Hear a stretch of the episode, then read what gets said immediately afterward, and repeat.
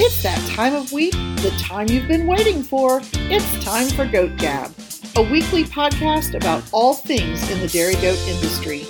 Sit back and enjoy an hour or so with your hosts, Laura Warren Hughes and Cameron Jadlowski, as we talk about ideas and topics that matter to the dairy goat world.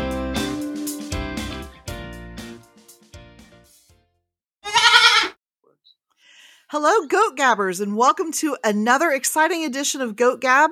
I'm so excited to be with you here this week, and this is Laura Warren Hughes. And as always, I'm joined by my amazing co host, Cameron. Yeah, this week we also have a, a, few special guests as well here. We are live here from uh, the bustling metropolis of Milton. Uh, at the Maran Ranch, we'll call it here. Uh, and I'm here live with our special guest for the week, uh, Randy Adamson, Mary Adamson, Catherine's also at the table as well here. Um, Adamson, say hi and tell us a little about yourselves. Good morning. Hi. Thanks for having us. Um, we've had goats, seems like forever. It's a 4 H project that kind of got out of hand um, well over 25 years ago. And um, 12, 13 years ago, we had an opportunity to buy a commercial herd, and uh, we made the jump and did that um, and milk between 180 and 220 does and enjoy it, but still manage to hit a few shows during the year. That definitely sounds like a hobby that grew. Definitely, definitely. Yeah, it it grew. It uh, it was always my dream. I, I was born and raised milking cows, and that's what I was going to do was was milk cows, and it it just didn't work out that way. And uh, so when we had the opportunity, I was all for it. Mary is a city girl, and and uh, was was not and probably still isn't her quote unquote dream at all to be to have uh, 300 head here. Mary's shaking her head for those that cannot see her here.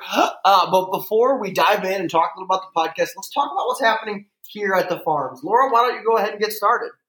Um, enjoying this beautiful fall weather. Uh, picked up another load of hay today. Um, bred a few goats got a butt collected that's kind of kind of the end of it. I really like this kind of slow down time of the year when um you know you can just really enjoy sitting out in the pasture and uh, letting the goats climb all over you uh, my my version of goat yoga so that's what we've that's kind of what we've been doing around here today. So um not not anything very exciting to report. How about you cameron? I know you've been a little more excited Yes, I, yes, we have. Um, we've had a lot kind of going on. Um, myself and the Adamsons this week, we were at the WDGA um, conference, fall, fall, conference this week in Select Sale. So I've been doing was prepping for that and working with um, the Select Sale animals as well as some of the youth programs there. So worked with that stuff there. Uh, we pulled blood on our first goats, and all four are pregnant. So uh, we're very excited about that. My wife more excited than I am because they're all talking birds. uh, um, but nonetheless, like, exciting there. I pulled blood on two alpines, and one should be pregnant, and the other one probably is not pregnant. So um, we'll just we'll have to see on that front there. Um, and also just a lot of doing chores and, and just a lot of monotony this week. Just doing chores and such. Catherine did some work on the barn this weekend and did some electrical work that needed to get done. So, uh, well, I was away for that, so not a lot going on. But Adamson's, what's happening at your place? Reading. Kind of the same, yeah. you know. We've got does and heat every day, and then you've got to run in and see are they a grade doe or are they a registered doe? If they're registered, who do we breed it to? Is she milking enough down low enough that she can be bred? So you're busy with that. We too were busy with the conference. We had a doe in there, and she sold very well. And I appreciate Cameron for talking her up at the sale. Um, waiting for soybeans to get dry so they can start baling them. We usually take in about 200 round bales a year for bedding. So we're kind of waiting for those to come in. And um, fall is not a particularly slow time here because of breeding season, and because we don't just throw a buck in a pen we we actually hand breed just about all, everybody. Yeah, all 200 are hand bred, yeah. so it's it's yeah. go catch a buck and drag him up, and okay, she's not really in heat, drag him back, and yeah, it's just. uh well, we've done some AIs this year. I've, eh, so far, I've AI'd six alpines and one La Mancha. Um, so only one of them um, has been far enough along to confirm that she's pregnant, and she is. So the others are coming up in the next uh, week and week and a half. Woohoo! Draw blood. Yeah. Actually, we have a vet here right now. We may Yeah, we we may we may draw some blood when we're when we're done, and uh, you know get that uh, neighbor discount or something on uh, on one of the AIs to see if we're done or not. We're pregnant. We can always ultrasound them. It's in the truck. Oh my God, she's got an ultrasound. It's even better. Yeah, we got to go. Sorry, see ya. so we were at collection. Actually, we had butt collection. Uh, Yeah. yeah, and we were at collection, and we were just kind of all hanging out after it. And they're like, "Well, we well we got the the vet coming out here," and Catherine's like, "I got my ultrasound in the truck. Do you want to they go ahead?" and asked me. do-" They They asked. because they were gonna go to Brodhead, and they were like, "Can we use the ultrasound?" And I was like, "Sure, I guess. Might as well. It's just extra practice for me." We were actually at that buck collection too, so it's kind of a busy week this last week. Yeah, yeah. Good. Hey, that was a good deal for me because we got a free case of beer out of that. So Yeah, that was a nice. Beer always makes the collection go better, right? yeah, yes, it does. Um, but other than other than that, a- ad good news wise, Laura, do you have anything? I don't. I, you know, I- it, it's, I think it's the post convention. Um, you know, people are thinking about committee reports. So, or, uh, committee assignments. So, uh, don't forget if you want to volunteer to be on a committee, those are due by October 31st. And, um, you can find the form on the ADGA website. And I want to encourage you to really focus on your skill set that you bring to the table the the forms that they have there's not a lot of room to write in there so feel free to you know add an extra page or two of things that you feel like that you bring to the table and offer because everybody's needed and um you know if it's if it's something that you're passionate about adga wants to hear for it and and uh, don't be afraid to sign up for some committees so um, I know that our EC is very busy looking at things at the ADGA office and coming up uh, with a, a plan to put in place and, and move forward with that. So that's that's about it right now. Well, I've I've had some good office results as well. There, just getting papers back. I got all of my papers back that we sent in, um, and then what do you know? We turn one right around and we send it right back in for another correction. There, not not Adga's fault, our fault there, but um, nonetheless, had a lot of success getting uh, what nine papers in versus across three different breeders. So um, lots of complicatedness, but getting it all straight away, and the Adga office doing well on that. So uh, we can only knock on wood and say, well, let's hope this continues. And um, you know, Rome wasn't built in a day, and neither will the uh, rehaul of the Adga office. That sounds perfect. Yeah. Well, Adamson's, you ready to talk now? We've got a lot of questions. Let it go. We're ready. We're ready. Well, I want to start here. I want to talk about soybean bedding first because I, I had never heard of it until I was talking with my neighbor, Jeremy Francine, and there you guys brought it up. How popular is that up here in Wisconsin? And is it pretty comparable to straw as well?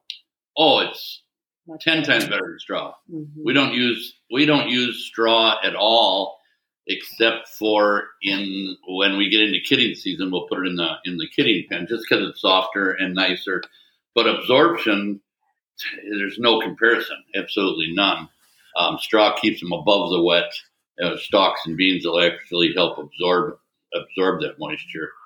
Um, bean bale. I mean, corn stalks are probably the most popular, but I really like the beans mainly because I store them outside. The round bales outside, and yeah, they get a little wet. They're rat. They're you know just net wrapped. They'll get a little wet, but you can take that outside two inches, peel it off, set it off to the side. You get three, four nice days of sun. Even in the winter, a nice dry sunny day. Fluff that up a couple times with the pallet forks, and it's dry enough to use. You get a corn stalk that's wet, you know, that thing's the size of your thumb and it gets wet, it's done. You know, it's going to take a year to dry out. So, um, I, I love the beans. The absolutely love them. They go through and eat all the pods and that. But yeah, bean stalks are, to me, I'll take beans over corn any day and I'll take corn over, over straw every time. Every time. I, I, I don't even care for straw really. So Randy, how is that when you go to clean it out? Is it is it really heavy to clean out compared to straw? I wouldn't want to use a pitchfork. um, I don't use a pitchfork anywhere. If I can't get the bobcat in there, we don't put goats there. uh, that's kind of the standard rule. But you know, and, and my and my pack will get you know twelve to fourteen inches about every six weeks or so. We have to clean the pens, but I, I don't think it. I see any difference really between corn and beans or straw. I I think it breaks up pretty good, um, takes it out. But there again, I'm I'm not using a fork, so I, I can't go by that experience. Um, but I, I think it cleans out as well. It's um, it's a good bedding. Yeah. Yeah, that's interesting. I want to talk. Yeah, talk What, about what talk, is my what what what is my manure management? What does that mean? Because you've only got five acres here, how do you deal with all the extra manure from We, the um, goats? we we have we have room in the back to pile, so we just we just pile it all. I mean, I don't even own a tractor. Um, you know, we've got five acres and a skid steer, and that's that's it. So we we pile it all in the back, and then uh, once a year when the crops are off, now probably you know like in November here coming up, um, I've got a friend that I rent a, a huge tractor from, and he's got a manure spreader. I'm not kidding. You can park a pickup truck in it. It's so big. I've got to load it from both sides. This thing's enormous, and um, and I rent that, and in seven to ten days, I can haul a year's worth of manure. You know, and I I just spread it in the neighbor's field, so it works out. It works out really well. The only the only problem is I'm old and, and don't understand this stuff, and that tractor is one of them. You know, it's all the computer screens and toggle switches and buttons, and I feel like a a kindergartner what dad has to show me how to drive the tractor. I've rented it for eight years, and every year I have to sit in a cab and go, okay, what button do I push to make it go forward? Which button does this? It's just, it's a little frustrating, but uh, technology, you know, I'm looking for a gear shift pattern on the on the front of the tractor like it used to be, but we don't have those anymore, apparently. and you guys have to have that manure management plan per the state of Wisconsin, right there or We have to have it We per don't. township. township. We have to have when we applied because we have such a small acreage. Right. You know, for the number of animals we have, we had to apply for a conditional use permit to have that many animals, and then we had to have, uh, you know, where we were going to spread. You know, we had to have a commitment that we had a place to to spread that manure. So um, that's all the the township required for us to do. I guess it's not as easy as buying goats and, and just yeah, milking. Yeah, you don't just run out and, and buy 200 head and, and start going. Um, when we started, actually, it was that was a time where you had to ask to be picked up. Um, you either got on the waiting list to to get picked up, or you bought an existing herd that was already shipping, and that's what we did. We bought a herd that was already shipping, so we kind of had an in to get in. But if you were just to run out and buy 100 goats and say and call the plant and say we're ready to start shipping, they'd say, well, we'll let you know when we need the milk, and you just keep around sitting there until we need you. Right. But it was frustrating for a lot of people back then. So talk about that transition there from from show herd. You know, you've got these set of thirty does roughly. I'm just throwing something out, and you pick up you know 200 extra animals now, and they're not what you're used to seeing. First off, and two, maybe they're not the same quality. What was that? Was it kind of a shock to the system, or Um, I don't want. I don't know if it was, it was a shock. You know, I knew the herd. Uh, it was right down the road. I knew what the animals were, and they were a little rough. But the hardest thing, we did it in September. A lot of people start in in February and March when kidding season starts, so they got the mass milk. I, you know, I wasn't thinking that smart. I started when everybody starts going dry, so that worked out really well that first year.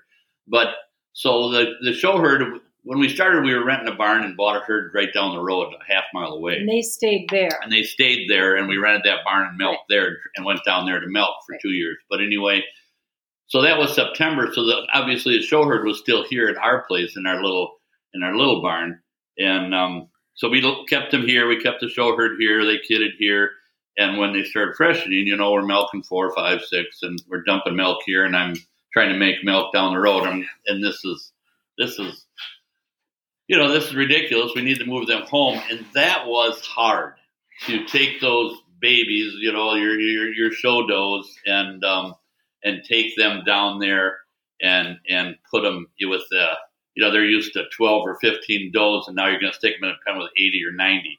and you're the new kid on the block, so you know you're going to get beat up for a few days before you figure out where you fit in the in the pecking order. And actually, um, we had Rapture at that time, and that was probably the hardest one to take down there and say, okay, yep, you're a big girl, and we, you know, we love you, but you're going to go down here and fight with all the all the peons down here at the at the dairy. So it was a little tough, and obviously there's a lot of management skills and, and just the way you handle them, they're so much different commercial compared to the show side too. Um, just different attitude. In thinking about that, because I, you know, Randy, I never really thought, I really never thought about, you know, the the show herd versus commercial herd, and you know, some people keep all of them together, some people separate, some people have different, totally different management things. It sounds like though all of your does are expected to to earn their keep, and all of them are expected to not be a slacker on the milk line.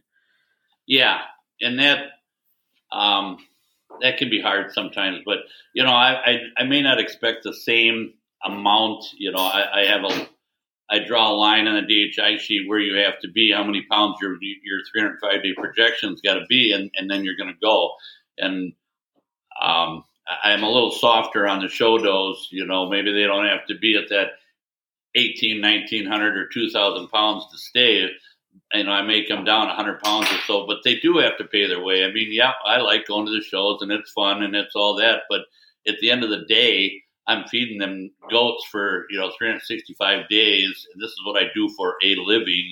So you, you know they're they're still my just my employees. You know I love them and they're kind of special, but you know I give them free housing, free food, and free child care and free health care, and they need to to work for me. so my question for you is, is what what's your number that you draw that line at?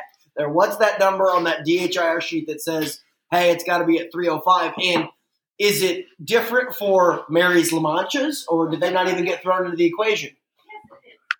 Well, Mary just yelled from the kitchen. Yes, it's different for the La Manchas because I am hard. I am hard on everybody. um, and unfortunately, I just have not found the line for those La Manchas to make the milk that I need them to make. So, yes, because I love, I always tell people I have La Manchas because I love my wife, and because I love my wife, that line is a little lower for the La Manchas. But um, I would say to answer your question, Cameron, every year that's I, I tell the story when we first started testing. we we you know, like I said, we bought the herd in, in September, and I it was March. I, I, thought, well, there's no sense in testing until everybody comes fresh. So it was March or April, and you know, I had cows, and and and so I know what they should produce, and I I said, all right, we're going to call everybody that doesn't make 1,500 pounds. My God, that's how it's going to be. And we get that test sheet back, and I went, okay, let's start with a thousand. Let's say you're not projected for a thousand, you have to go you know, I, I set the bar a little high that first year apparently, and but every year I try to raise that. I, you know, I mean, your feed costs are going up. If you're doing a good job genetically, that should shouldn't be a problem, and we do. Um, I'm real close to 2,000 pounds for anybody's second lactation and above, and we're in that 17 to 1,800 pounds for um, yearlings. And I, I do expect a lot out of yearlings. I'm not big on second chances. I just I'm just not.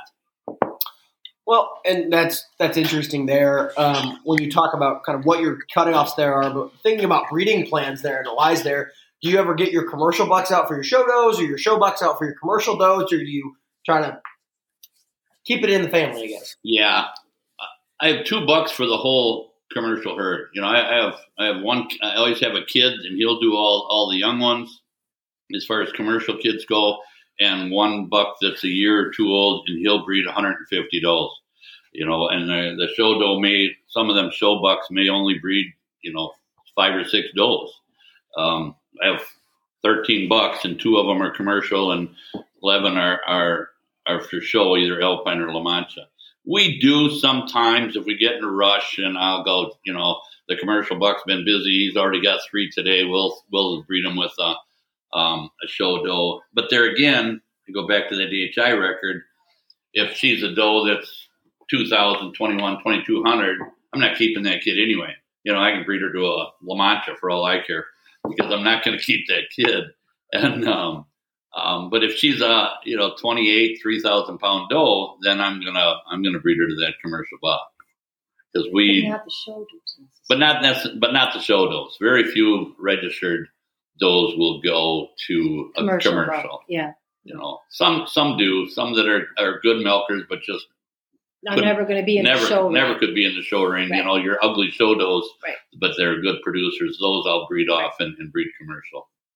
So Randy, on your commercial bucks, are they are they um one breed but just not papered or are they a cross of several breeds? No, they're they're almost always grades. I mean, I've even we bought a Saanen about six years ago, and uh, I just knew that she made a lot of milk and could have been registered, but I had no desire to have registered Saanens. I wasn't going to paper them, so I never even sent in the papers or anything. Um, so, but they're generally almost always an Alpine. Um, the one I'm using right now happens to be white.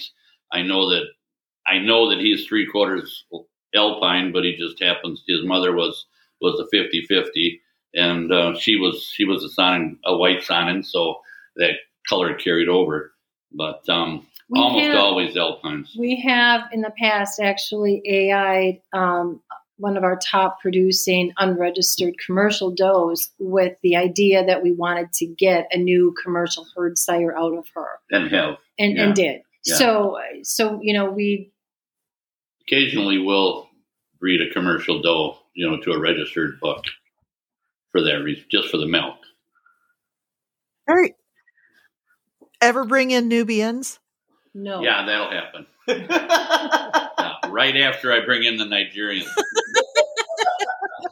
and I love my Nubian and Nigerian people. I really do. They will. They will never come here. You know, my friends can come, but they have to leave their goats at home. and we do. We Well, and no offense to Nubians. I you know, I was just thinking okay, Well- grades, you know, bring up the butter fat a little bit. I you know, Yeah, yeah, I've heard that before. Um, that's a, that's a discussion for another cod Yeah. podcast. not gonna happen. Well, we pulled in the driveway, and Catherine, the first thing she saw was a kid, and the, the ears were a little like droopy. And I was like, she's like, does Randy have a Nubian here somewhere? No. Must have been sick. So talking about some of the commercial lines there, um, and you, you, Barry, you said you AI'd some of the commercial does. I guess how many times do you do that? How, how are you using AI within your program for your commercial compared to just the show stuff? We have some bucks in the tank that are that are uh, registered. Do we have anybody unregistered in the tank? Um, they're mam keys, so there's a lot of milk. You know, Tina's made a lot of milk for a lot of years, and, And, um, and we actually bought that semen and brought it in with the idea that it was to be used on primarily the commercial does that are the higher produce, you know, some of our highest producing commercial does, so that we could get um, herd sires. And obviously does too that we're going to milk, but you know, a new herd sire. yeah, so- it was more for the buck than the doe. Right. We don't step out that often. Um, you know, if I find a buck, a line that works, then I'll I'll use him two years, and then I'll see those daughters coming in and say, "Yep, he works." So now I'll keep a son. You know, I'm a notorious line breeder, so then we'll keep a son. We'll run him. Now the third year, you know, I'll step out, and we'll either, you know, AI we've AI'd, or else I'll I'll really look around. But We have a new herd. We have a new herd sire kid that came from another farm. Um, he will start working probably next month um, on the kids that were born, the commercial kids that were born this year. and that'll Um, get me out. Yeah. Yeah, that'll get us out. He comes from a lot of milk, um, nice does too, but a lot of milk. Mhm. Yeah, I won't buy a buck if if I don't have a DHI record. Right. You know, I, I need that. It's like your registered animals. You want to see those show records. I need to see that. I need to see that milk, and I need to see it in, in at least two two generations. And um, this one has it on both sides. Um, the buck is sired by a buck from from uh, Jeremy Francine. Oh, yep. And uh, you know, Jeremy and I are good friends. He's on test. I know the records, and we've. I talked to him before I even talked about buying the buck, um, and uh, he said, "Yeah, there's milk there." So I'm pretty excited about him, and then we'll probably end up keeping his son, you know, and line breed back in. I, I I'm I'm a line breeding freak. You even keep line breeding with your commercial lines too, not just your just Oh, not yeah. just your show herd. Then. Oh, absolutely, absolutely. Um, yeah, like I said, if I if I got a buck whose daughters come in, you know, and they're and they're in that you know 10, 11, 12 pounds as a yearling, I'm gonna go okay. He's a nice buck. So then I'll uh, I'll breed him that fall to an older doe that has got a serious you know consecutive. 3,000 pound records and, and keep a son and use him. And now, the, like I say, now the third year is when I try to step out. Right. And stepping out just scares the heck out of me because is it going to work? You mm-hmm. know, I mean, it's just like just like show does or show animals. You go out and buy that thirty thousand dollar buck and bring him home, and his family doesn't like your family, mm-hmm. and they all turn out, you know, not what you want. I mean, we've all we've all We've been there. there. We've Mhm. all we've all bought that animal that was going to turn it around and actually didn't. And it's nothing wrong with the animal. it was just genetics. They just didn't. They just didn't go together well. So, talking about you know line breeding, are you finding that just like in your show notes, and if you've ever seen this herd, you will know that Mary and Randy have a type, and it's a very good type, I will say. But are you finding in your commercial herd you're kind of getting that same type as well because you're line breeding so heavily, or I I'm terrible about about the commercial herd. I don't care if they come in with three legs and two heads. I want to know how much milk she makes. You know, uh, and I don't want an udder that's dragging on the ground, but I don't. You know, I'm not going. Well, she's got a slopey rump, and oh, she's got a terrible four udder. You know, is she milking three thousand pounds? I love terrible four udders and slopey rumps if they're milking three thousand pounds. I have some ugly ass good goats out there that are here strictly because they milk. And um, no, I. It, it's, a, it's a single component when I breed a commercial milk. You know, I don't care about legs, feet, heads, nothing. I just want tons and tons of milk. Um, but you will see that consistency there. You know, some of the bucks do. You know that um, that the first titanium we had from from Tina, we had a, a titanium son when we first started, and they were very similar. I kept a son; they were very similar in type. You know, tall, long, level top lines. Um, not the greatest memories, but you could sell every one of them. They all came out. They were all chamois, and you know, you knew every one that was that came out of him. And uh, now this son that we have, another titanium son we're bringing in now, is um, is doing the same thing. He's just typing them. my my one question I have here is: Do you baby some of the show does, or is, are you trying to, or have you ever made a decision? Hey, she's maybe a show doe, and the good the lines are there, but she's maybe not cutting it, and you're going to give her an extra year, or, or do you are you always drawing that hard line in the sand? It depends on who you talk to. As babies, Mary is Mary is the nursery matron, Well, so she she does group her registered quote unquote you know possible show does together so that she can kind of watch them. But there again, but I do. But I think he's talking about when they. Are you talking Yeah. asking about when they hit the when they Yeah. come into the parlor? Yeah, when they hit Oh. the parlor, yeah. yeah. So that is also depending on who you talk to and how much yelling is going on in the parlor. because he will draw a harder line, and I will say she is a first freshening yearling. You got to give her another chance. I mean, we can't give them all another chance. We can't give them all another chance. But yes, there are some that that Very we few. do that we do um, give another. Yeah, yeah. she's got to have the look. You know, if if she's you, you know when she fresh and you go, there's no way you will ever see a show ring, and you make fifteen hundred pounds. I'm not. You're not staying. Right. You know, if you're 15, Yeah. 1600 and Yeah. you're you're dynamite looking, I go, all right, fine, we'll give you another chance. Um, you know, and, and that, like I said, that line is a little lower with the show animals than it is with the commercial art, especially if she is exceptional in the ring. right. you know, yeah, they it- have a they have a different purpose. They, they have a dual purpose. Mhm.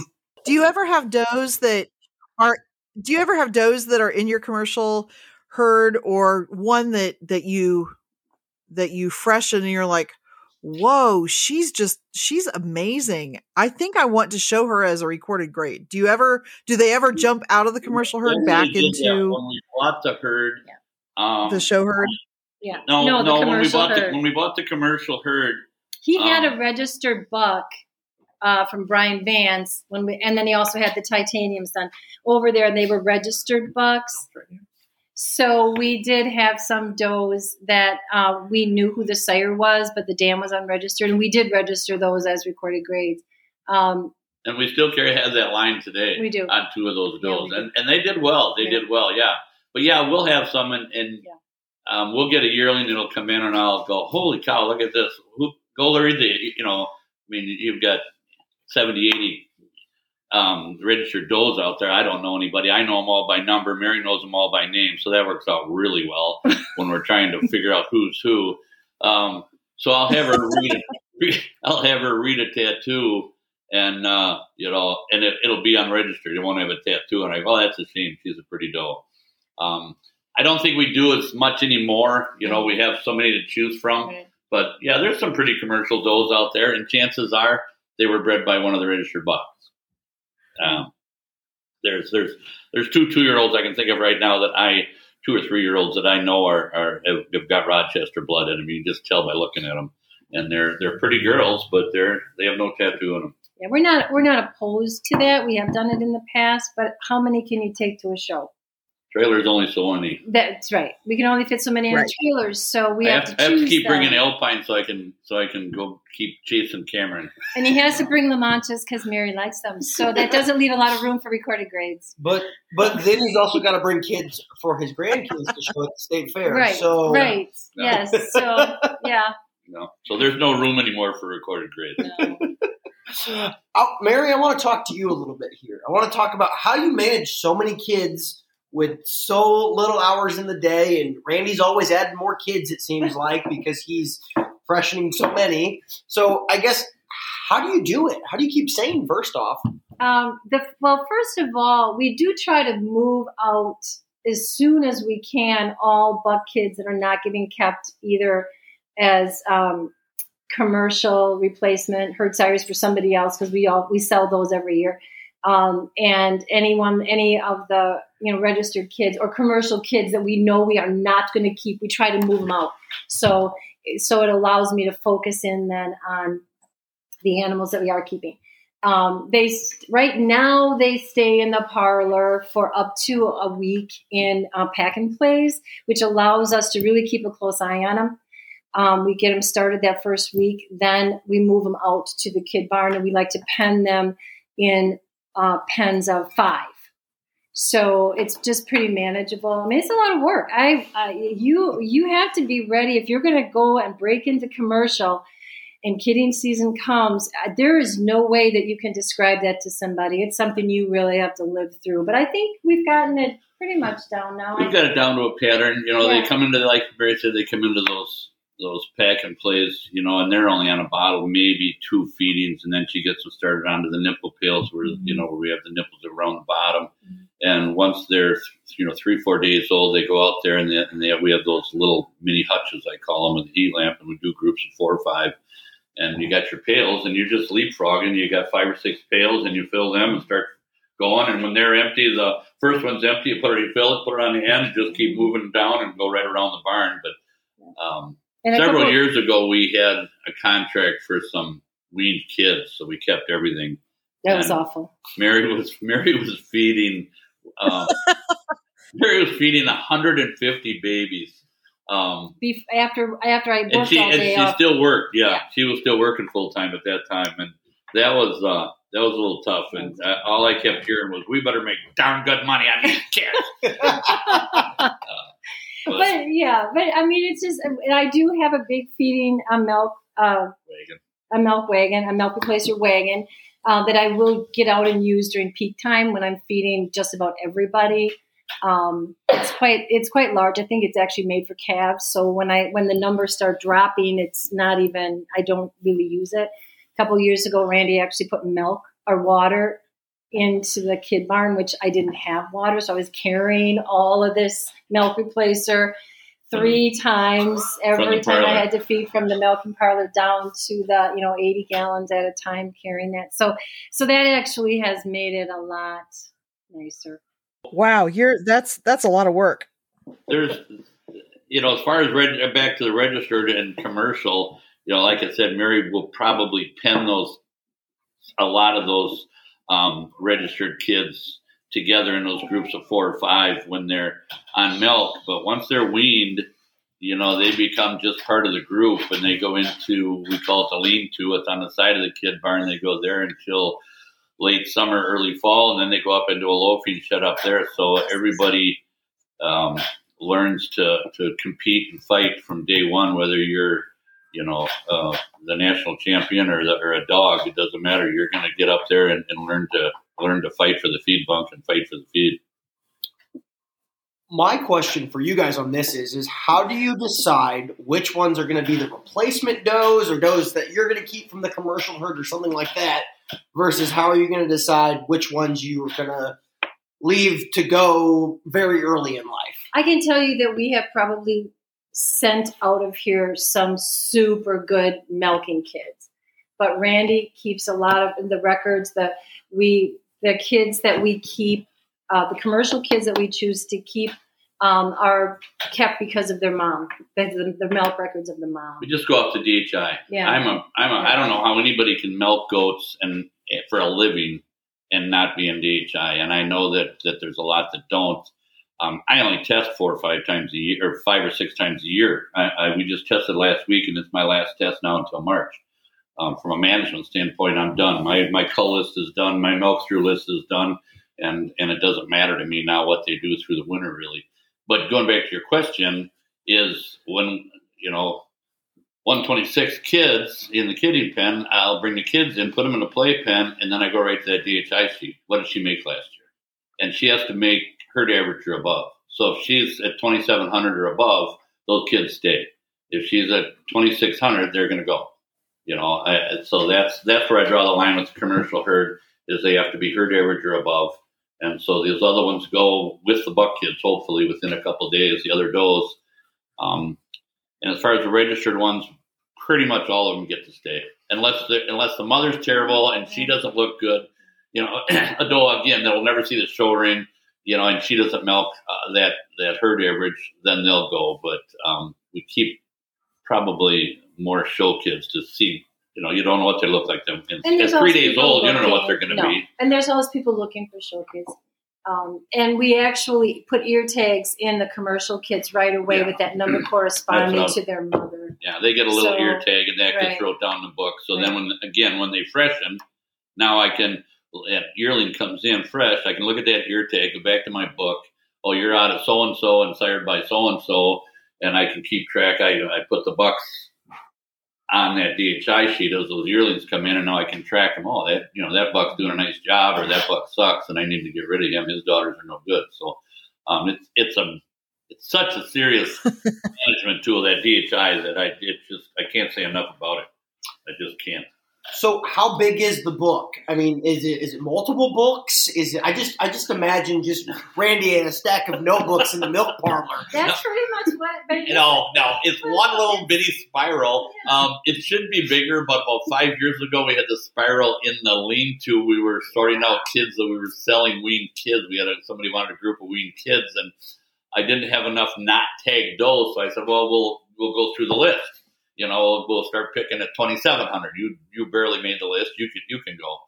And I made the mistake of leaving the the book in the kid barn, and yeah. the kids got out. Yeah. So I lost four years worth of records. You know that ended up being confetti on the floor. So, but now it's not that big because I mean we only keep 60 or 70 kids. Mary keeps track of the registered ones. I don't do anything with the reg. I don't write them down. Mary writes those down in the house. So.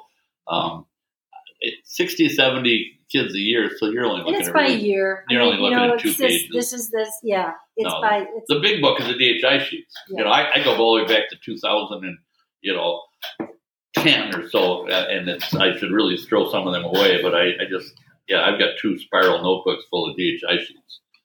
I really like the way that those numbers take the the sentimentality out of deciding oh. who stays and who goes. It's it's it's yes, exactly. It's so simple. You know, I don't have to go, well, God, I don't know, you're kind of good. I think you milk a lot. I really like you. You're pretty, blah, blah, blah. You know, I just look on there and go, nope, you're gone. You know, it, it's so simple, and it just makes everything. The same thing with keeping kids. I mean, every, yeah, it just simplifies everything so much. And if you stick to that, you know, think about it. You know, if you're raising the bar on who gets to stay as Every far year. as mature does every Right, year, right. you're improving your herd. Now, if you're only keeping dull kids out of the top half of your herd every year, you know, um, there's nothing wrong with the other half. They're still bred to that commercial buck who has two generations of 3,000 pound does, but I don't have the other half. You know, I don't need all them kids, and at $105 a bag for milk replacer, and I'm buying, you know, 100 bags. I don't need to. I don't need to be feeding kids that that that I don't need. So I want to talk a little bit about going from kids. You let's just say you started, so you keep seventy kids, and then they go. They kind of have two avenues there: yearling milker or dry yearling. Do you freshen out all of your commercial kids, or what's your criteria for creating dry yearling there? It's pretty much age. Age you know, and age- size. Yeah, yeah. I mean, we, we, yeah, age and size. I would say April and after kids will not get bred. Anybody, and then, and then, you know, if we have some kids that are a little small, and as far as the, the registered kids, same thing. If they've got the size, we're going to breed them. I mean, we'll see what that udder looks like. But we will, you know, pick out that three or four. Oh, you're awfully pretty. You need to stay and be a dry yearling so I can beat Cameron in the ring. um, so you know, some will stay back. Just they may be big enough to breed, but they'll stay back just just for the show string. But it's age and size. I, I like to keep. I like to keep twenty five to thirty dry yearlings, whether they be registered or or commercial, for the fact that when I clean out the hay bunk, we have two 40 foot hay bunks in the in the milking barn. It gets cleaned every morning. So when I clean that bunk out, that leftover refusal hay goes to the dry yearlings. So I have a place for that to do it. You know, I don't have to. I don't have to say to the does, "Look, I paid you know two hundred dollars a ton. You're eating this hay." I can feed them a little extra. They can eat what they want, and what's left can go to the to the, to the yearlings. Being being that it's all baleage, it's still soft. The leaves are still on there. It's not sticks and dust. So um, I like having that group group hang around for the summer. And then from those does that you freshen, they go this other route, this freshen out route there. How do you determine again then who stays, who goes there, and then even going a step further, how do you decide? We go kind of going back to that DHI sheet. Who do you decide who leaves next, or who? Where are the replacement animals, and which animals are getting off the truck? For, Again, it's all numbers. Mhm. You know, it's just really simple. It, it goes back to that, you know, 1,900 to 2,000 pounds. I don't care if you're, you know, a two-year-old or a 10-year-old. When you when your time is up, your time is up. And then the yearlings are in that 17 to 1,800. And and if you don't do it as a yearling, you're going to go. You know, people. I was amazed. You know, it was we were testing a couple years before I. I kept going. I, I, we were at like 170, 170 does, and I just just isn't working. I need to get up to 190. I need to be pushing 200. And I would keep, you know, 40, 50 kids, and I'm going, man, why can't I grow? Why can't I grow? And I, I, guess I was on test probably three, four years before I realized over here in the corner there's a thing that tells about, you know, how many you've culled in a year and your percentage of the herd. And I'm going, all right, 29%, you know, and it breaks it down by first lactation, second lactation, the third and more. And it's like, you know, 32%, 31%. I'm going, I'm culling 30% of my herd. That's why you can't get enough, you idiot. You know, you have to get, you have to have enough to cover that 30% plus the 20 that you want to add. So that year we freshened 90 yearlings, you know, and then I got up to that 190. I was pushing 200. So, so that's what I look at. It's, it's 30% of the herd. There's a turnover every year. That's just how it is. And, and I just, I have the yearlings. So I don't have to say, well, I need the numbers. I, I need the, I'll give you a second chance. I, I don't need to give you a chance. I've got plenty sitting out there that want to take your place. It sounds harsh, but it, it's a business. It's all numbers. It's just, it's It's just, it's simple. It's so num, it's all just numbers. So, Randy, by being just arbitrary about that cutoff line, are you able to give a little more give than like with special show does that are age does that maybe aren't milking at that level that you want anymore? They they probably get a buy, right? I think everybody has those two or three Yeah. does, you know, even, even, you even know, commercial even, even commercial yeah. guys. I mean, even grades for crying out loud. You've Right. got that old doe that she's been here. I've got an old doe. Um, a great doe. She, she's an old titanium. She's the DHI says she's had four lactations. I know she's at least nine or ten years old. She she's never had a 305 day lactation in her life. She, she's always milked two or three years, and she's all crippled up, and you know it's about as wide as a graham cracker right now. But I just can't. I mean, Roberto would take her, but I just can't do it. She'll get to die here, and we have two old show does that used to be on the show circuit, and they're in that seven, eight, nine year old age, and Still milking, but you know, still milking, but yeah, enough to feed the cats, you know. so um, they just, you know, you, everybody, everybody has those does that they they will get to die here. Um, I, I I will say that it's it's hard sometimes. You know, there are does that that we load up and go, man, you know, we've had some good times, sweetie, but it's just time, and uh, that's it's very hard. It's It's it's hard. uh, it's hard. it, it's it's you, you cuss them and you chase them around the pen, you can't catch them and everything else, and then when you go to push them into the taco truck, you're going, "Oh, honey, I am so sorry, but it's you got to go." It's uh, That but, is never an easy thing. but then again, never. there are those that I'm more than happy to push up into that truck too. If he comes on the right day, he may get more than he thinks. That's so bad. I think we all feel that way sometimes, Yeah, yeah, yeah. whether it's commercial herd or not. It's like, come on, taco guy. If somebody stopped every day, you'd you'd you'd ship those you wouldn't think of sometimes. Yeah, just because it's a bad day.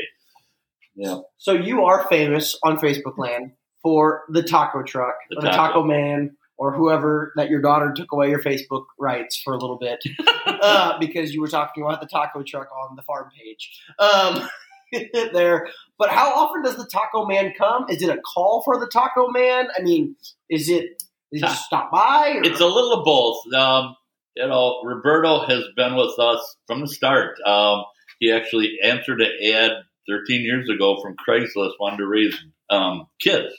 And, you know, he saw buck kids, $5. Oh, oh, oh, you know, I take them all, I take them all.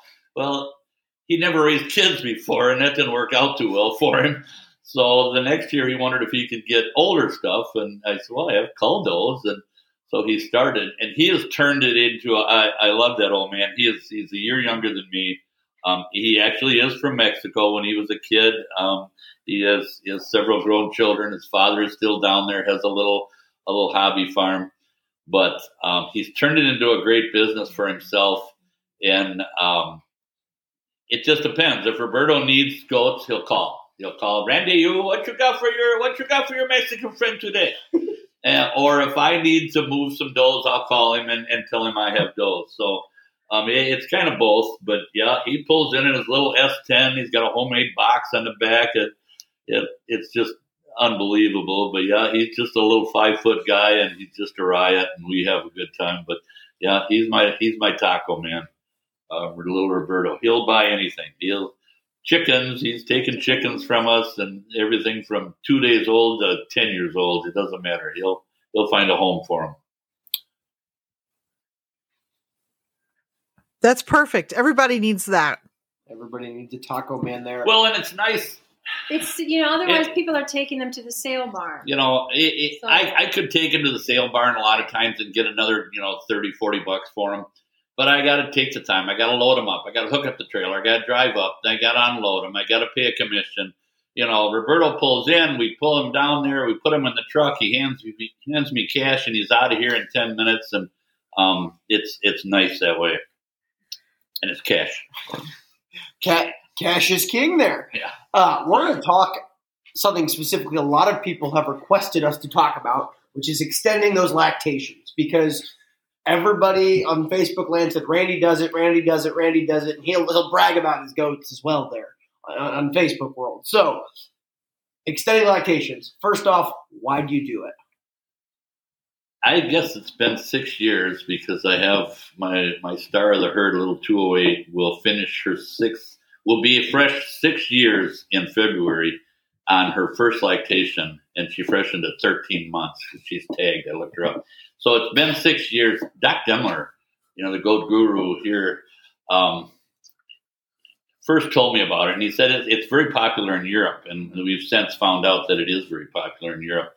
And he said, take some of those does, you know, on, uh, it, when when you test in the late fall that are still milking good, and just don't breed them, um, and let them go, and uh, it'll help with that winter milk. So I tried it the first time at 25, and you know what, it, it worked, and and um, and then we went to like 35 or 40, and we've been in that 60 to 70. We had 72 last year.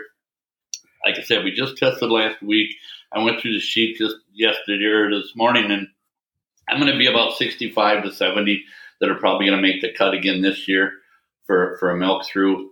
Um, I love it. You know, it, there's so many advantages, really. I mean, being commercial, we obviously get paid more in the winter for the winter milk, so it helps with that winter milk. Um, when do goats die? You know, how many goats die in July and August compared to February, March, and April? When You know, fa- kidding. Facebook's full of it. You know, that Mary Jane, my favorite doe, just died from a you know torn uterus, or or she fresh with mastitis, or the kids died, and blah blah blah. And, and I bury a lot more goats in the middle of winter than I do in the middle of summer.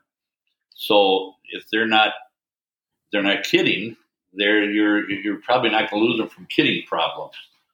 Um, again, I don't need that many kids. I, I, I don't need that many, so um, it just lessens that. And then it's, it's again, it's numbers.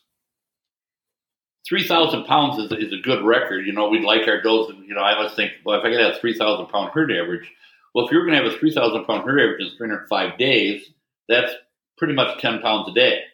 But if you do the numbers, if you want 3,000 pounds in a year, 365, she only has to produce 8.2 pounds. So, you know, to make 10 pound average in 305 days, she's got to be at that 15, 16 pound at the beginning to make up for the four or five pounds at the end. So she averages that 10, where 8.2, she can, she can drop to six pounds in the in the winter and, and come back to 10 pounds in the spring. And they do. That's, that's the remarkable thing about it. They're so genetically implanted into them that we don't milk in the winter. That I'll have does milking ten pounds in, still milking ten pounds in August, September, and we don't test in the middle of winter. But I know she's down there at five, six, seven pounds, and then come spring, she's she's back up there, and they'll come back and they're 12, 12 pounds. And I'm not stressing those does. It, it, it's stressful for a doe to milk fifteen pounds in a commercial herd.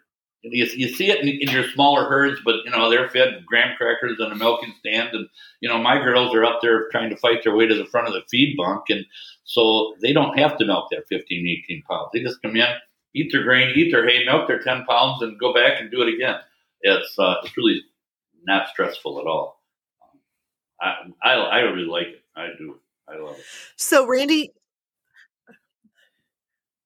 so Randy on these on on the animals that you're seeing that you know drop down and then come back in the in the winter is that across the board with everyone that you hold over and don't breed or is that just certain lines? Cuz this is this is something that you know when I talk to other people you know I'm thinking about not breeding and just milking through they're like oh she'll never milk enough in the next year to you know to show or to make it worthwhile you know they they they just naturally will dry off you'll never see an increase in production after that and it doesn't sound like that's what you experience at all Well, as far as she'll never show, I mean, I don't. I bet you in the last four years we've had at least one or two does in the show string that have been milking through. Um, Ren is. Uh, she's been milked through twice in the show ring, you know, and she just went uh, best in show at Minnesota, and she's she's milking through this year. Um, um, I don't think you can say it's certain lines. Uh, once in a while, I'll test because I missed a test, so I'll test the end of November, first of December, and you'll see that drop. You'll see that you know the milk through dose, and they're at seven pounds, and you're going, oh crap, I should have bred her, and it's too late. I'm just going to let it ride. And then when I test again in, in March, you know, she's up at 11, and by April, May, she's she's at that 12, you know, 12 pounds, and she holds it through there. Um, again, that that little 208, she she does it every year. That doe has never milked more than 12 pounds in her whole life, and never milked less than eight. Um, she's she's averaged 11 pounds for for over 2,000 days. Um, but the interesting thing about it is you need to do it in a first or second lactation. Third, you try it with a doe that's on her third or fourth lactation for her first time, and and I, I just don't get that response. Um, I was looking at mine. I only have out of the 72 that went last year. I only have three that are on their third or more lactation, and they are actually the lowest um, producing right now of the three categories of first first lactation, second lactation, third and above. Um, I, it sounds silly, but I almost think we train them.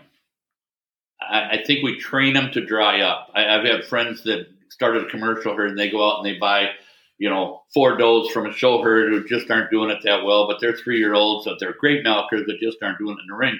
And they bring them home and they freshen them and they, man, she's milking. She is just, she is good doe. Holy cow, holy cow. And come September 15th, you know, she's going, ah, I'm done. This is when we dry up. You know, I, I, I honestly believe that, you know, you take those yearlings, they don't know any better. They're just coming in and milking. We don't know we're supposed to dry up. We're supposed to milk. We'll milk. You betcha, boss. We'll keep milking. And you tell me when. Um, but yeah, a lot more success on that first and second lactation than I do on, on a third lactation. But I don't think it's a line thing. And I, you have to have that doe. You know, you, you can't ask a doe that's milking four pounds in, in, in October to, to make it through the winter. She's, she's not gonna, you know, but if she's in that eight to 10, and that's my line is my October test is usually my last test and they have to be eight pounds. If she's at eight pounds, she'll go on the on the milk through list. If she's lower than eight pounds, she'll go on the. She'll be bred. Okay. Yeah, I'll make a list in September. Usually, the end of August or September, we'll test, and that's my initial list because that's breeding season for September, and and that's obviously a bigger list.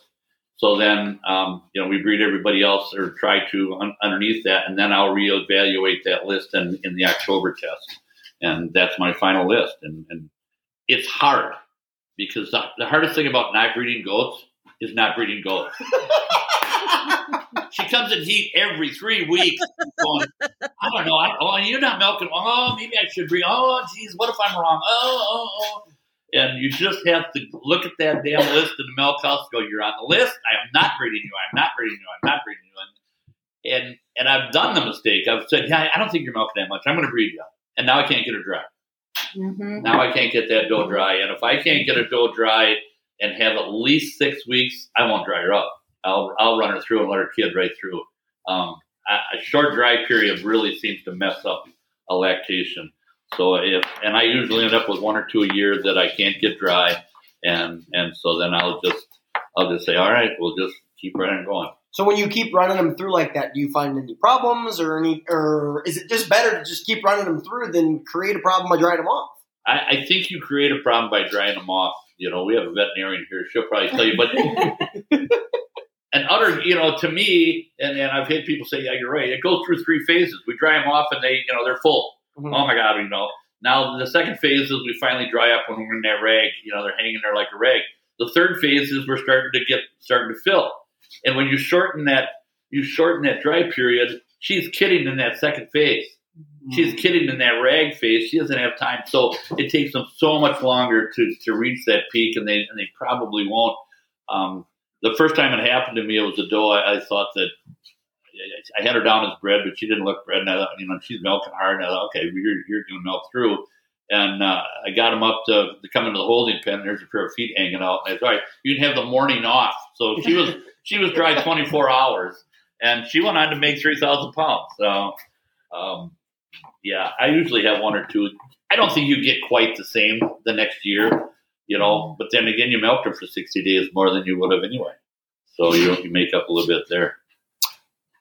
So I want to talk about your dry down here. Is it always 60 days? Is it always six weeks? Or do you have a cold, you know, cold, cut, cut them off cold turkey 60 days before kidding or Jeremy is a is a is he's I think 75 days. He likes a little longer and he's got it on his smartphone and I don't know, my flip phone doesn't talk to me like his smartphone does, but um, you know, he gets an alert and number 128 is dry and he will kick her in. He's got another barn um, that he puts the dry does in, so that helps. But if he doesn't care, he said if she's milking eight and a half pounds, he says she goes out there and she's got national show udders for three days, but he says she's she's dry, and and I I don't have a place to put dry does um, separately like that, so um, I dry them up, and I'll do the every other milking, you know, every other day, and but I do you know really try. I I've got a whiteboard that's you know two by four and the two foot by four foot in the parlor there, and I write all my fresh dates on there, uh, my does. So then I'll look, and then I go, okay, this group I've got to get dry. So then I'll start working on them, and I usually can get them dry, and they'll you know they'll get full, but I mean, it's not a cold turkey thing. No, no, it's not a cold turkey, but um, we go for that eight weeks. We really try. So we start at nine weeks maybe to get them dry, so we can have them dry by the eight and give them eight weeks of dry period. Do you? I have another question here before I ask Laura. Before Laura comes in here, um, do you have? Have you ever found that breeding lull? It's like after breeding, just milk production stops or starts to slow down a little bit. Do you find that here? Yeah. Okay. Yeah. You can, you know, not all those obviously, but yeah, you know, we don't pregnancy check the very few. The show herd, especially if we've AI, we want to know, but otherwise we just wait 21 days and 42 days and hopefully up must be pregnant. We haven't seen anything. But, you know, yeah, there's those does that are like, you know, 35, 40, 45 days. You go, yeah, you're pregnant. Yeah, yeah, because you have fallen off, you know, there. Chances are they were in that six or seven pounds anyway. And now, you know, they, you know, you're going, yeah, I bet you you're pregnant. They, yeah, we do see that. I, I think that's a, I think that's a goat thing that they start to shut themselves down. Those hormones kick in and, and they're starting to shut themselves down. So, Randy, in, in thinking about winter milk, um, do you have enough of your herd that you are able to milk through that you don't have to really do a lot of ma- manipulation to get fall, you know, fall kidding does? That's a that's another reason I like the the milk through does. We used to CIDR a lot. You know, we try to CIDR thirty to forty to get in that end of December, January. Um, you know, some guys are, are kidding in September, October we don't have the facility to have those kids. You know, you, those September, October kids are going to be going to be weaned in January, and now what do I do with them in the super cold months when um, that kid barn is, is basically for young kids still on milk, and once you're weaned, you go into the lean-to. Well, by the time mine are weaned, generally it's middle of middle or end of March, so they can handle that that colder. So we used to we used to CIDR a lot, and it's just you know, let's face it, it's kind of a pain in the butt. You know, if you're cedering three on a show herd, that's one thing, but you're cedering 20 does, and, you know, did I get it in? I got to give her a shot. No, I forgot to pull the damn CIDR, and um, it's, it's, uh, and my conception rate wasn't that great. You know, we were in that 60%, and it seemed like a lot of, uh, of uh, goofing around. So, the the more through does I get, that obviously helps helps there. We did CIDR some this year. I had some does that, that were lower than I wanted to be, and they were right on the line of culling. And I thought, instead of culling you, I will CIDR you and have you fresh in you know the first of January. Help me hold through the winter, and then come March, April, when I don't need when I need the room, I can dump you. You know, even if they milk six, seven pounds in the winter, that's six, seven pounds is eight, nine pounds of summer milk price wise. So, um, um, but yeah, we that milk through has done a lot, and I, I we've always milked through. We've never gone dry. Well, that's interesting because I wanted to talk about winter milk because you guys got some exciting news about winter milk, and winter milk prices are up there. Why is it so much different, or why is there so much more value for winter milk compared to summer milk? Well, they pay us so much more. You know, we're they, it's an incentive. You know, the cheese plant doesn't want a big flood of milk in it from from March March and April, and then nothing in December and January. So so they they they pay an incentive to have that winter milk. So they're they're paying you know anywhere from six to eight dollars a hundred more for winter milk. And then winter milk too, your components are higher, so you're going to get a few more cents there, another dollar or two there with with your components. So winter milk is we don't have the volume, but it's per hundred. You're you're paid quite a bit more than summer milk. Um, and for me, money and I don't get along, so I have to. I, we, we're we're not very good friends, so I have to get new friends every month. So I need a new check to come in every month. Um, um, to, but there are there are commercial herds that actually dry up. I was surprised, and they're off. They are not even milking for two months. So huh. the milk plants have this incentive then to get people to just continue to milk, so that they have that that milk coming in uh-huh. to the plant right all through the year. I talked to uh, our field rep, and I was surprised how many. They said almost sixty percent of the herds go dry for some. You know, it's anywhere from four to eight weeks, but sixty percent of their herds will go dry in the winter, which I was I was surprised how many that was, because then you're um, into our friend Craig Koopman with 250 does fresh in 30 days. You know, it's just wild, just absolutely wild. yeah, I uh, that's that was always kind of blown my mind there. yeah, I mean, we we'll get you know 10, 15 kids, maybe 20 kids a day once in a while, and, and we think that's a big deal. But you know, think about it. You know, he probably does that every day for three weeks straight. You know, it's uh, um, no, I there would be bullets flying here if we had that. that Not at ghosts at each other, probably. So I could see an advantage, you know, from a from a get a vacation um, and a little break to drying everything off. Yeah, I I agree. The money part, that cash flow would be really difficult. But I think that kind of leads into another question, though. Um, for your sanity, I'm sure you do need to take a break once in a while. How do you find help to cover when you're going to be gone? We've been really fortunate to find young kids. Um, several years ago, it was a father and son, uh, a guy a little bit younger than I was, and his son uh, milked for us when we did a few shows. Um, and then I had I had two young men that that did it for us. Um, 19 and 20 and 21, 20 and 21.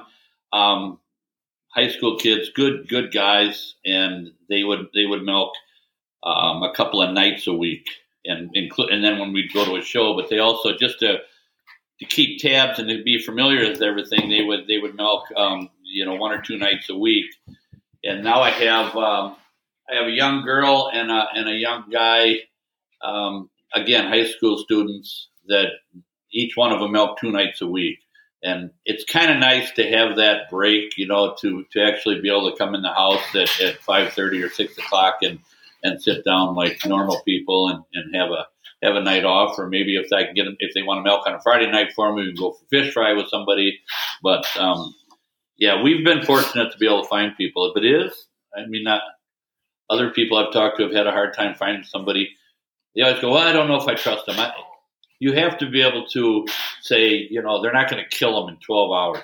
You know, as long as they know how to take the milkers off and they can tell when they're done, you know, and, and they and they make sure everybody has water and grain and feed in front of them.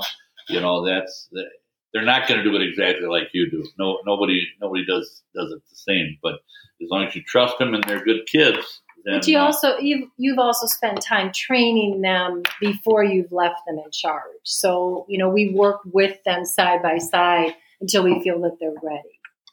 I do have one final question here. Do you find in the winter, and talking about winter milk, your your costs are up a little bit because the goats are consuming more? Um, you know, baleage or grain or other, otherwise in order to keep that up, or are you still keeping costs about the same as as it would? Well, I think your costs probably stay the same. They um, obviously you're buying milk replacer, so that's a huge chunk.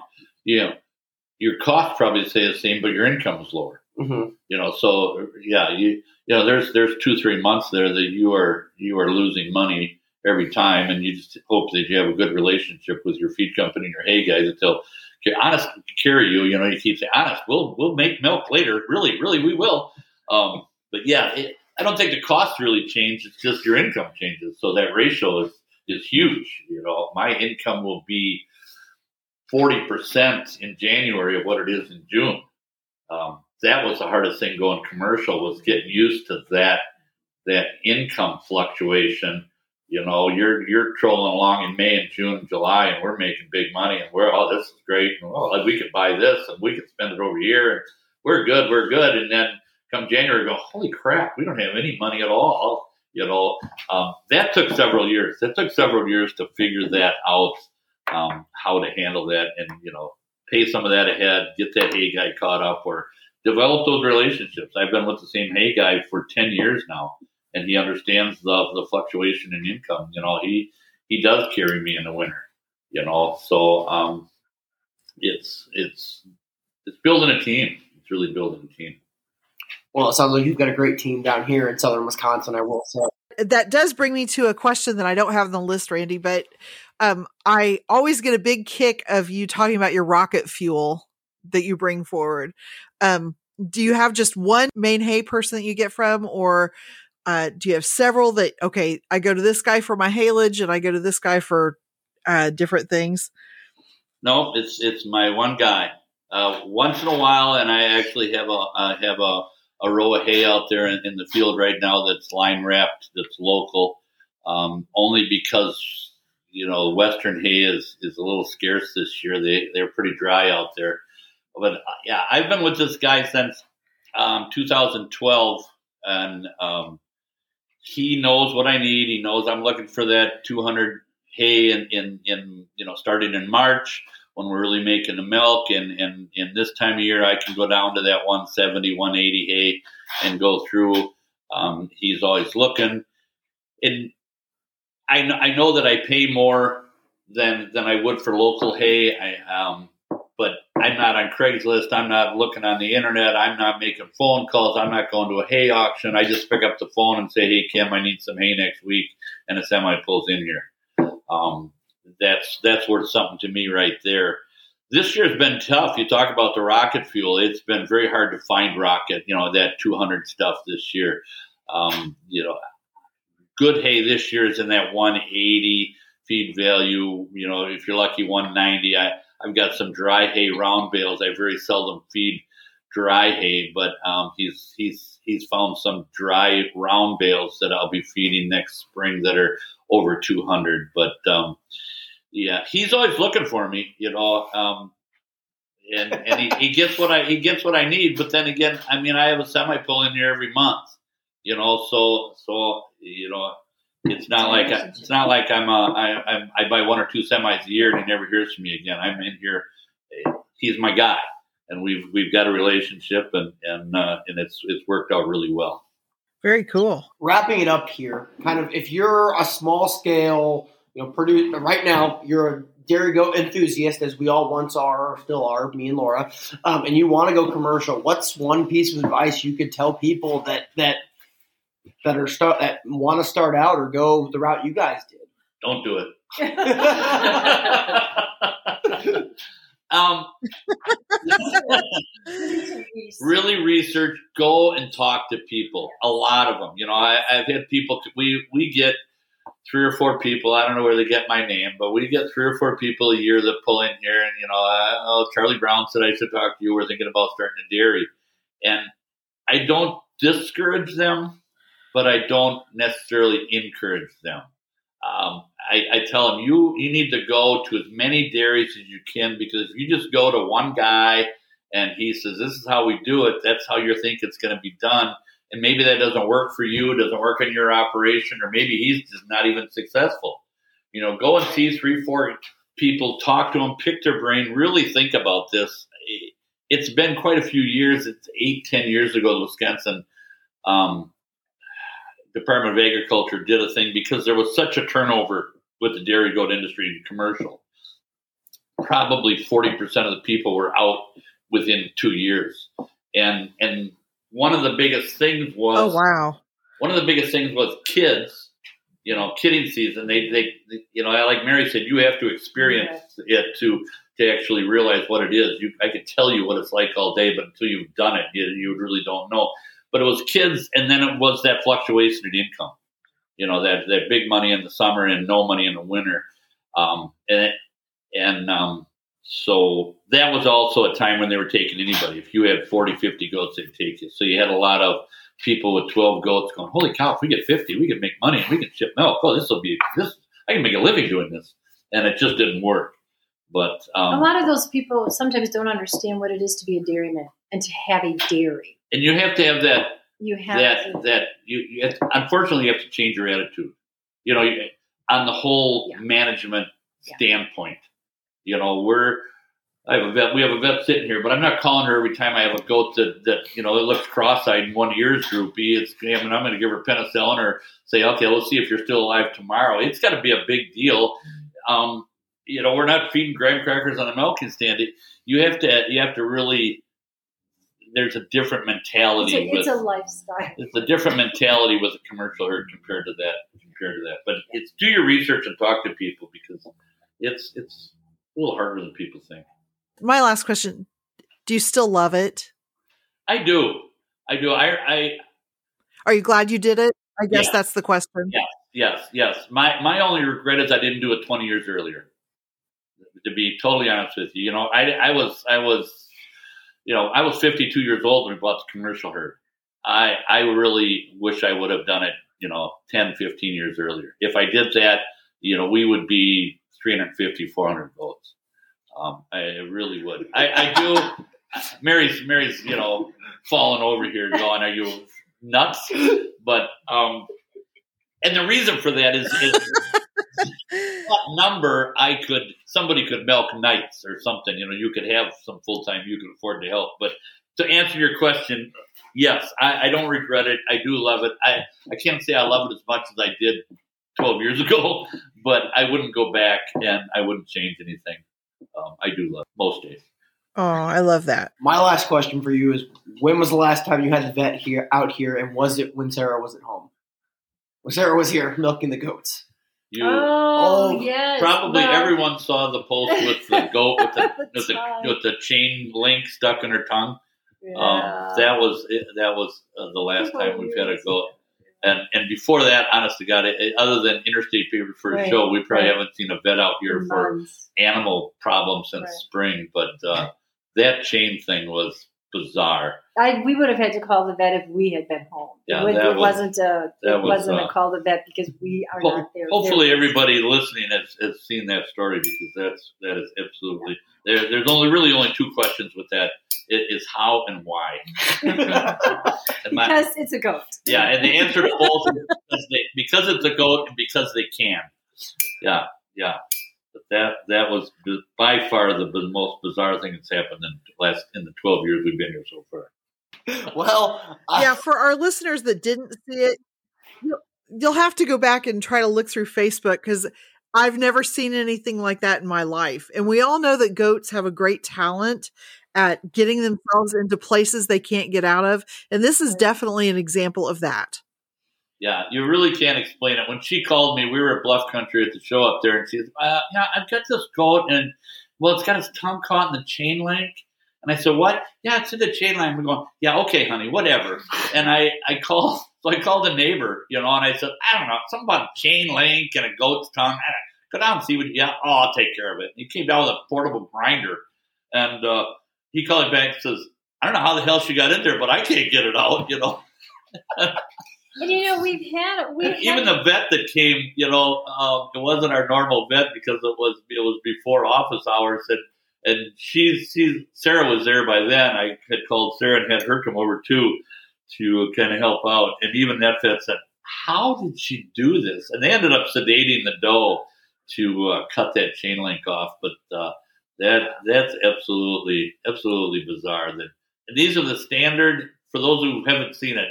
They're just the standard chains that come on the gate that everybody buys at Fleet Farm or Farm and Fleet. I mean, you couldn't get your pinky through one of those chain links, let alone a goat tongue, and she had this thing halfway down her tongue. It's just bizarre.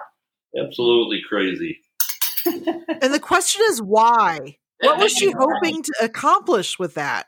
Exactly. And actually, kudos to the girl that was milking that noticed that because she had done it in a gate where that that's the gate we opened to let the yearling group, yearling milkers into the parlor, into the holding pen. And there's 90, 92 does in that pen, and this is only a four foot gate, and there's a border collie behind them pushing them. So, I mean, everybody's going through that four foot gate at once. And if she hadn't noticed that this poor doe has got her tongue stuck to the chain of that gate, 96 goats would have ripped her tongue off for crying out loud. So she stood there and held on to this poor doe, Oh. getting smashed by 96 does until they finally went by her. Um, but Yeah. thank God she, she did notice that she was stuck on there. Um, it could have been much, much worse. That's bizarre.